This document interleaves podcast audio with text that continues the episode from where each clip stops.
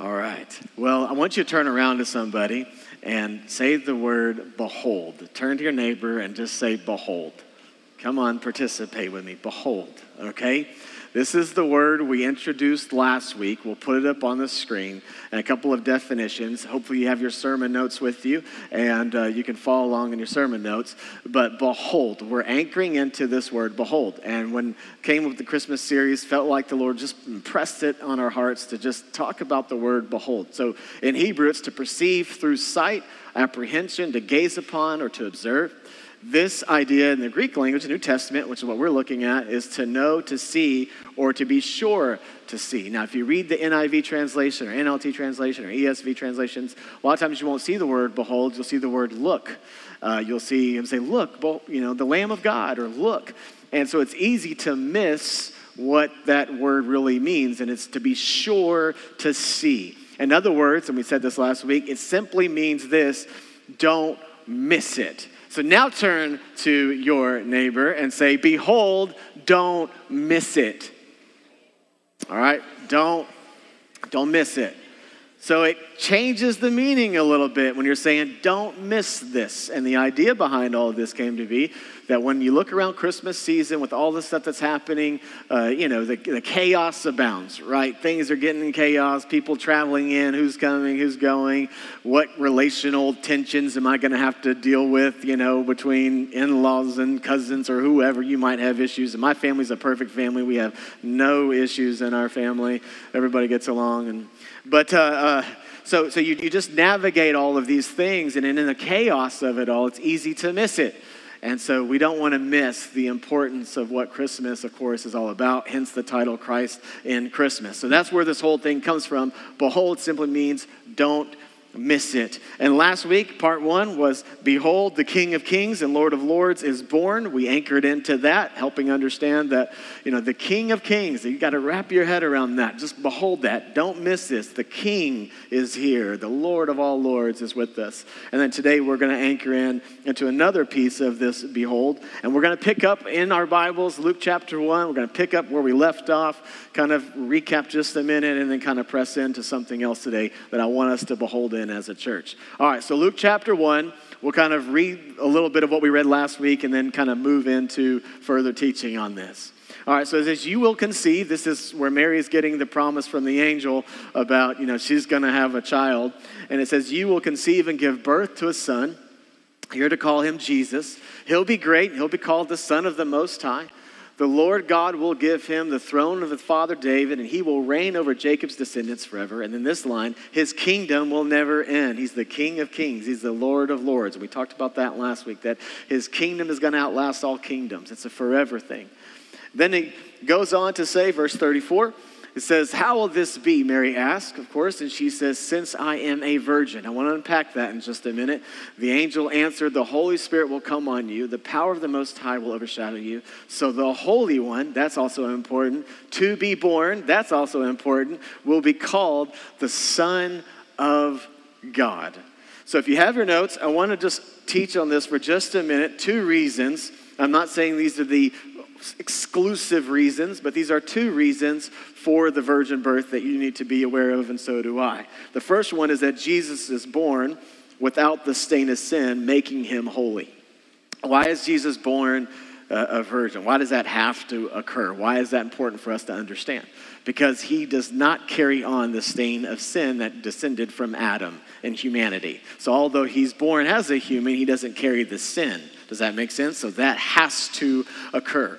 The second thing I want you to pay attention to is Jesus is born of a woman, making him human, which is also necessary for him to complete the work of the cross that he was called to do. So both are critical to this. Now, I could get lost, and I'm telling you, I wanted to turn this whole thing into a series. I could go, man, I could talk on this for an hour and a half, but uh, so I've got to keep moving on. But this is the bottom line that I want you to write down your notes. Key truth, write this down. Jesus is both fully God and fully human. All right, that's what I want us to anchor into. And I'm going to teach on this because I want you to see how important this is. And we need to behold this. We need to not miss the importance of this when we anchor in to the birth of Christ around Christmas season. This is so important for us to understand. So, God is both fully God and He's fully human. I want to read something to you the best I can. Like I said, I left my glasses, so I'm going to do my best here. But Jesus, both God and man, tells us that man really is made in the image of God, right? Genesis 1:28. We're made and created in his image. So understanding this and the perfect uh, that the perfect humanity is more compatible in the deity than we can even imagine possible. Here's something I want you to anchor into. The humanity that Jesus added to his divinity, nature, was not that sinful humanity was com- as commonly to know it says, but the perfect humanity of Adam and Eve before the fall. In other words, whenever Jesus takes on the humanity side, he doesn't take on our humanity side from Adam, he takes on the humanity of Adam prior to the fall of sin. So he carries on humanity, but the humanity without sin. That's absolutely important that we understand that as we unpack this idea of beholding of who Christ is and who was born. Okay, so write this down. Two names in Scripture, if there's a part of your notes Son of God, Son of Man. I want to unpack this. You'll see in Scripture oftentimes that Jesus is referred to as the Son of God, Son of Man. How many of you have ever seen that? And you're wondering, what is Son of God, Son of Man? Why is he called these two different names? I want to teach on that for just a minute so we understand this and we can anchor into this. All right, so Matthew 26 is where I want to show you this.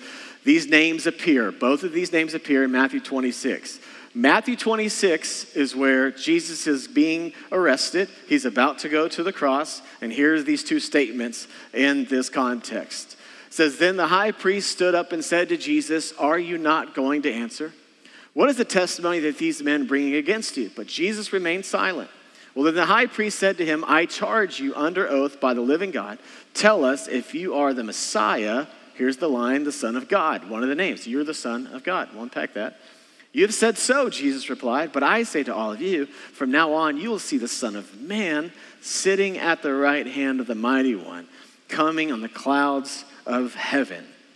All right, he goes on to say, Then the high priest tore his clothes and said, He has spoken blasphemy. Why do we need any more witnesses? Look, now you have heard the blasphemy. What do you think? He is worthy of death. That's the penalty. They answered. Then they spit in his face and struck him with their fists. Others slapped him and said, Prophesy to us, Messiah, who hit you? All right, so the reason ultimately that Jesus is sentenced to death is because of Leviticus 24. Let me show you this. Leviticus 24 is one of the laws that was instituted, instituted, and it says, Say to the Israelites, anyone who curses their God will be held responsible. Anyone who blasphemes the name of the Lord is to be put to death. So, whenever they say, Jesus, are you the Son of God? What they're essentially saying is, Are you claiming to carry the very nature of God? And Jesus responds back with, What you said is true, basically.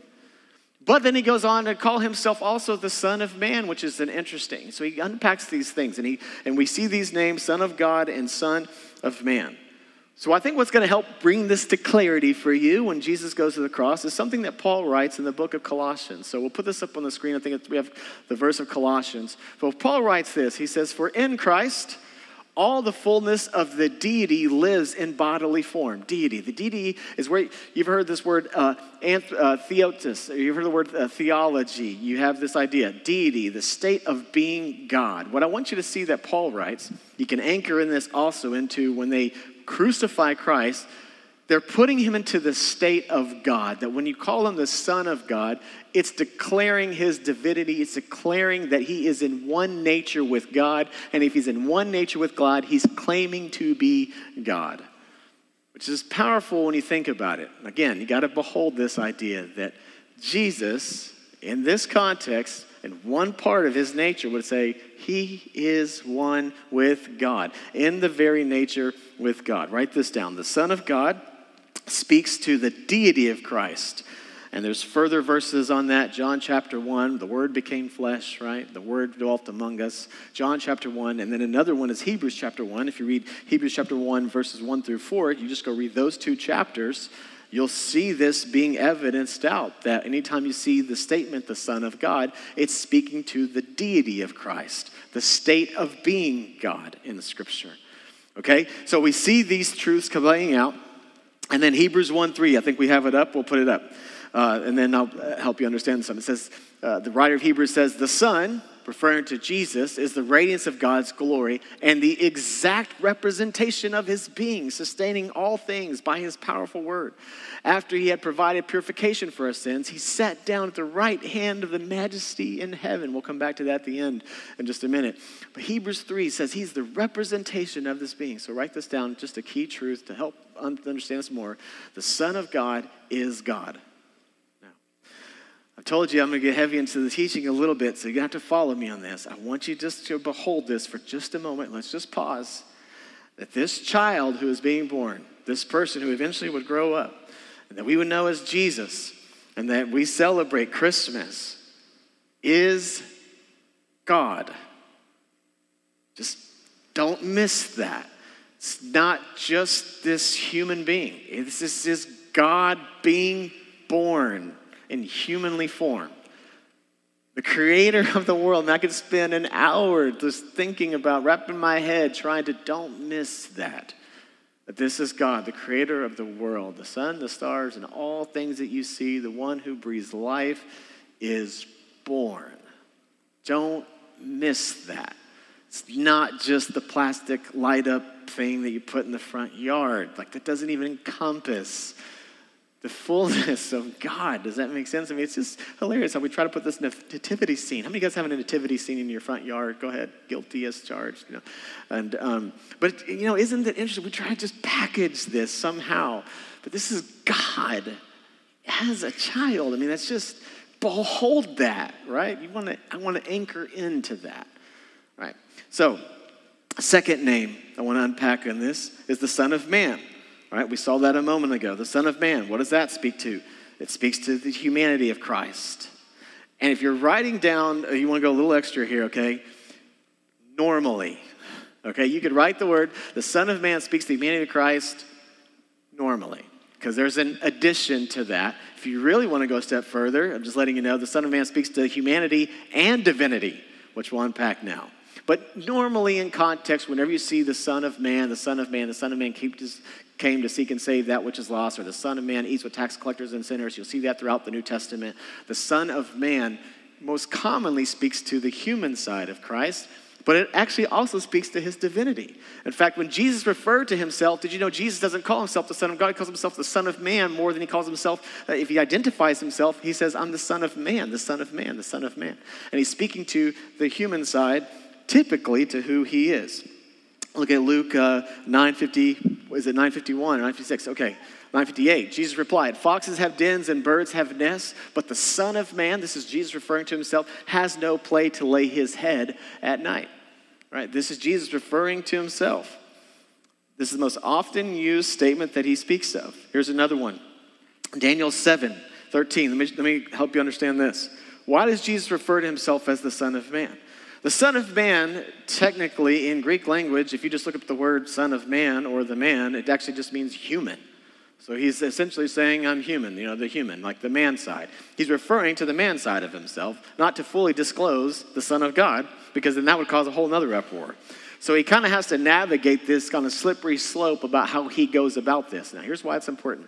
Have you ever heard the statement where Jesus says, Those who have ears, let them hear, all right? Let his eyes, let him see. Like they have ears to let him hear. What is he saying? When Jesus would teach, he couldn't just come out so publicly and say, I am king of all things, and I am the Son of God, and I am here to declare. You know, he, he, if he did, he'd been arrested much earlier, wouldn't be able to accomplish certain things that he needed to accomplish. So you'll find him often navigating this in a very kind of discreet way, walking a very thin line, saying what's true, but at the same time, it was also hidden from those who didn't perceive or understand. So he's saying things to people in a way that you should get this, but a lot of times people aren't going to guess it, understand it fully. But Jesus is still declaring a truth.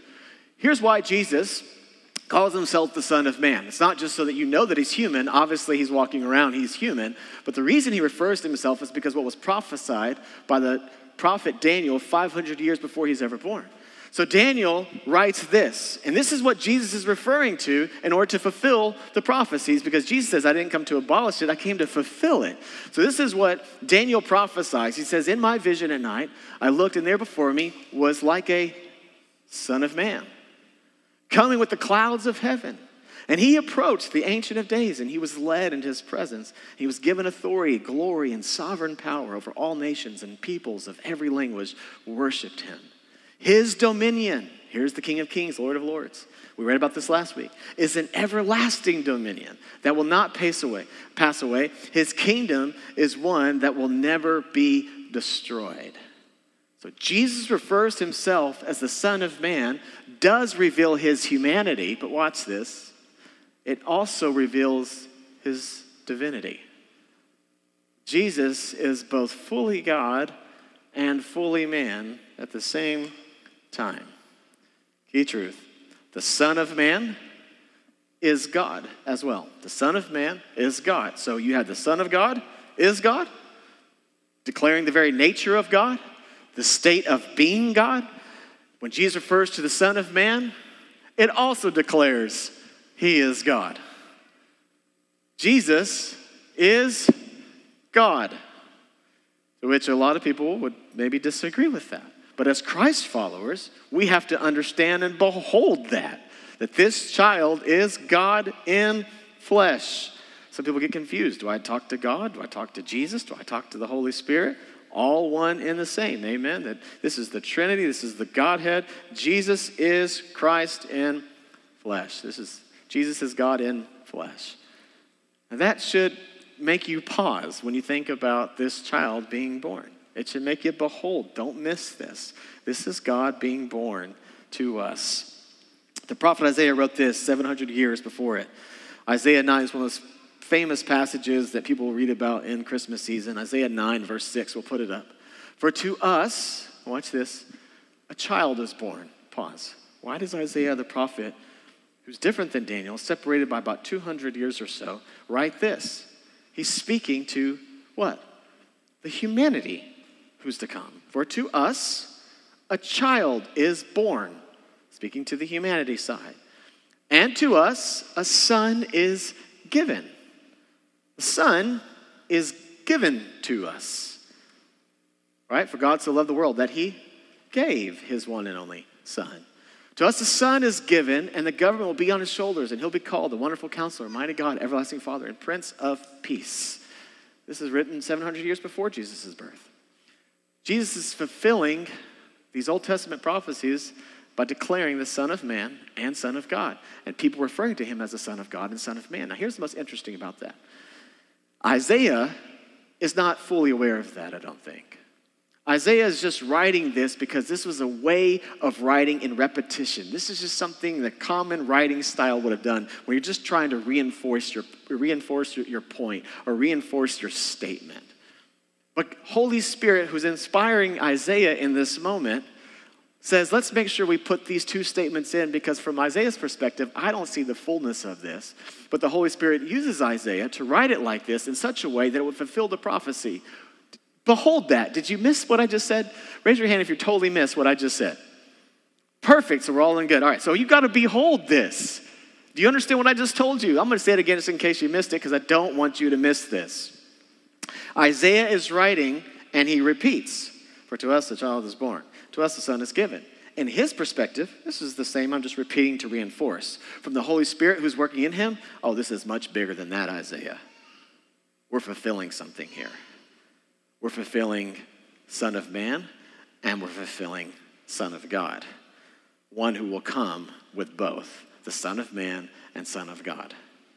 This is powerful when you really anchor into this truth. In fact, it's so powerful when you anchor into this, written by a man. Seeing this coming 700 years before it ever happens can't help but you to go, I have a really hard time now denying the divinity and the humanity of Christ. Christ is fully divine, fully holy. It's powerful when we don't miss this Christ in Christmas. That is a hundred, like so important for us to understand.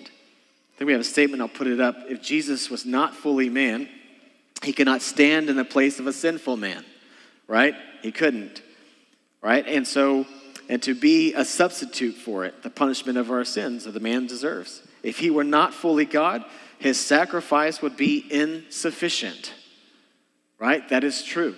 If Christ did not die on the cross being fully God at the same time, then God cannot be paid off in a sense. The debt cannot be paid. Only God can pay the debt to, to God. So he has to be fully man and fully God.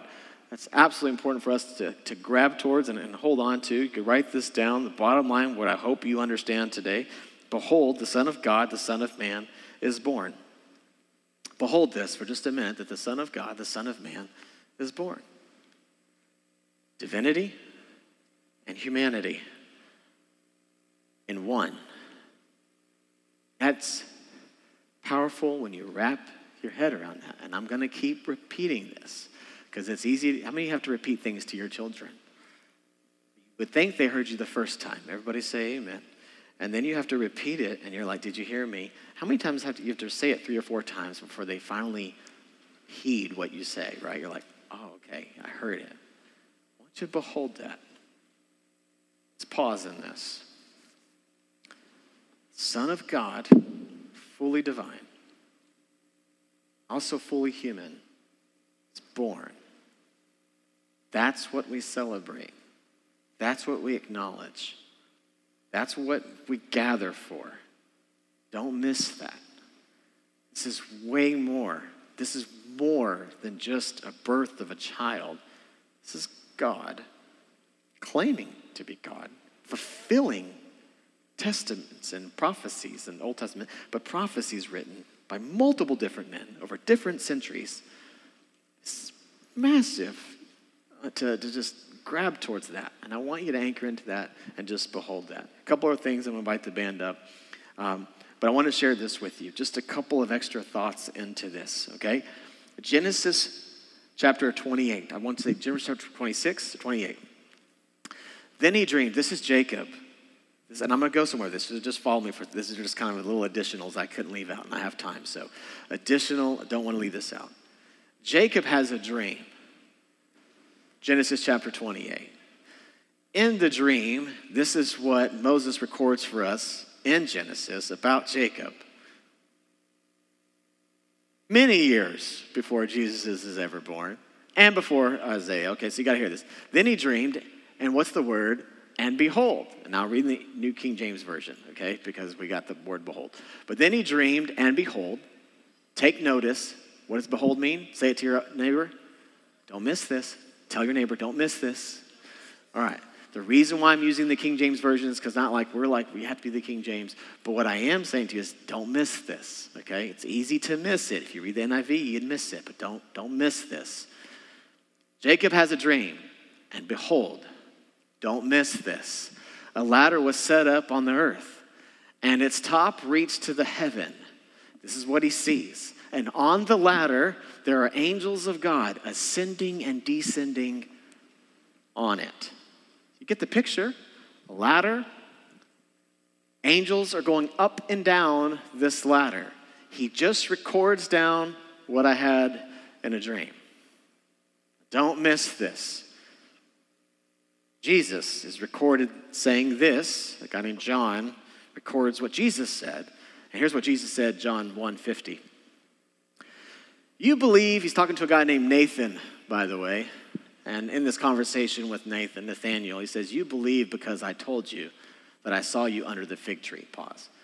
Nathaniel had been sitting under a fig tree he didn't see him, or at least he didn't think he saw him. He's like, You weren't even around me. How did you notice that? And so Jesus is kind of revealing himself to Nathaniel and who he really is, fully God and fully man. He says, You will see greater things than that. He then added, Now watch this. Jesus adds something here. He says, Very, very truly, I tell you, you will see heaven open and the angels of God ascending and descending on the Son of Man. Jesus is reaching back to Jacob's dream. Those who have ears, let them hear what I'm saying. He's telling Nathan, Nathan, do you hear what I'm telling you? Don't miss it, Nathan.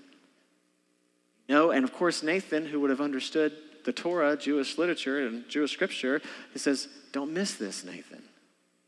I'm the fulfillment of Jacob's dream. And the angels that were ascending and descending are descending and ascending on me, Nathan. That's me. I'm the connection between earth and heaven. And those who want to come up to heaven come only through me, Jesus would later on to say, right? I mean, Jesus is saying, I am fulfilling these statements. Don't miss this. So important for us to understand and gravitate to the fullness of what's happening. Now, with all that in your mind and all that in your heart, let me read one other thing to you Acts. We'll go to Acts real quick. This is where Stephen, the guy who's dying for his faith, he records this. And you go to the book of Acts, uh, chapter 7, verse 55. But Stephen, this is just another evidence, okay? Then we'll wrap this whole thing up. But Stephen, full of the Holy Spirit, Stephen is one of the guys killed for his faith, full of the Holy Spirit, looks up to heaven and he saw the glory of God. Now, this should anchor in hope. You say, where does hope come from, by the way? This is, for me personally, one of the most powerful statements in all of Scripture that should give you hope. Here's what he says And Jesus ascending, uh, was standing at the right hand of God. I told you I was going to come back to this later. Look, he said, I see heaven open. So I'm looking into heaven. And who's there? The Son of God? No, Son of Man. The human Jesus, the Son of Man, standing at the right hand of God. And this new body, which we are promised to also have. So Jesus fulfills it all and comes in place of a human, fulfills the perfect life, no sin, no stain, even though he's tempted and tested, the writer of Hebrews said, he can sympathize with you and us because he's fully human, which is also another reason why he came as Son of Man. He also came as human just so you would know that he can relate to you. And he faces the same temptations you face, but he overcame them. And then he overcomes the grave. And then he ascends to heaven as fully human at the same time so that you can have hope, being fully human, that you also can enter heaven to receive earthly bodies. There's so much hope in this. Don't miss this. You must behold this. Don't miss that. So important for us to understand this. So, with all that in mind, I want to invite the band forward.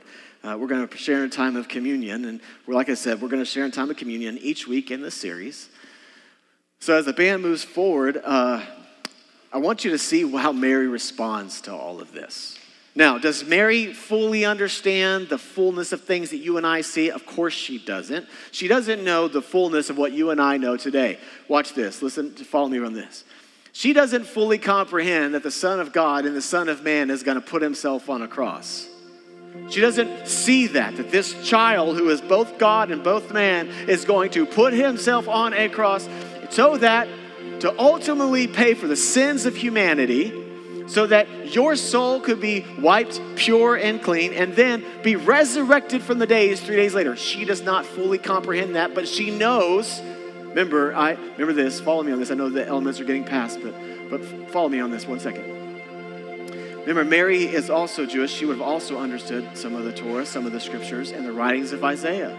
So she's aware that she is a fulfillment of a prophecy in the very moment. Now, watch what Mary does as a result, okay, of all of this. Mary takes this in. Child's gonna be born to you, Mary. You're it.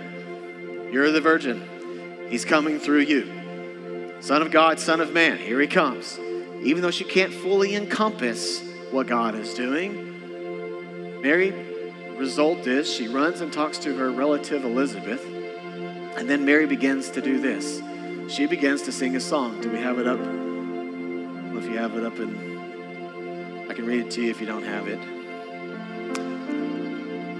Which up is it up? Thanks. And Mary said, My soul glorifies. Okay, this is a song that Mary sings, or some might would say a poem that she writes. But my soul glorifies the Lord, and my spirit rejoices in God my Savior. For he has been mindful of the humble state of his servant. From now on, all generations will call me blessed. For the mighty one, he has done great things for me. Holy is his name. His mercy extends to those who fear him from generation to generation. He has performed mighty deeds with his arm. He has scattered those who are proud in their inmost thoughts. Continue on. It says, He has brought down rulers from their thrones, but he has, but has lifted up the humble. And he has filled the hungry with good things, but has sent the rich away empty. He has helped the servant Israel, remembering to be merciful to Abraham and his descendants forever, just as he promised our ancestors. Last verse, he goes on to say, is there, is that verse 55? Yeah, know my glass, I apologize on that. I want you to anchor into this word glorify. When he says glorify, it's to magnify. I think just Mary just simply takes a moment as she considers the child that's going to come in her womb and she just beholds that moment. And she says, I'm going to glorify. And we see this as what we call today Mary's song there's a declaring from her mouth who this is because she begins just to anchor into that. And so today, I wanted to invite us to share in communion. But before we do, I just want you to pause. We're going to sing a song. The band will. I won't. You don't want me to sing. And um, the band's going to sing a song. And just as they sing, then I'll come back up. We'll share in communion together. I just want you to consider, just follow me. It's so important. Just behold I'm intentionally wanting you to pause. Intentionally creating a space here just to kind of hold on to that. That whenever you see Christ, you see God and you see human wrapped in one, then maybe, just maybe, you'll consider for a moment today that this God who came as human put himself on a cross for you. According to him, he did it for you. Faith is choosing to believe what Jesus said is true. But according to Jesus, Jesus said, I'm ultimately doing this for you. So as we hold communion in our hands, we're going to sing a song. You can stay seated. Um, then we'll share a time of communion uh, together. I'll come back up in a minute and share a time of communion.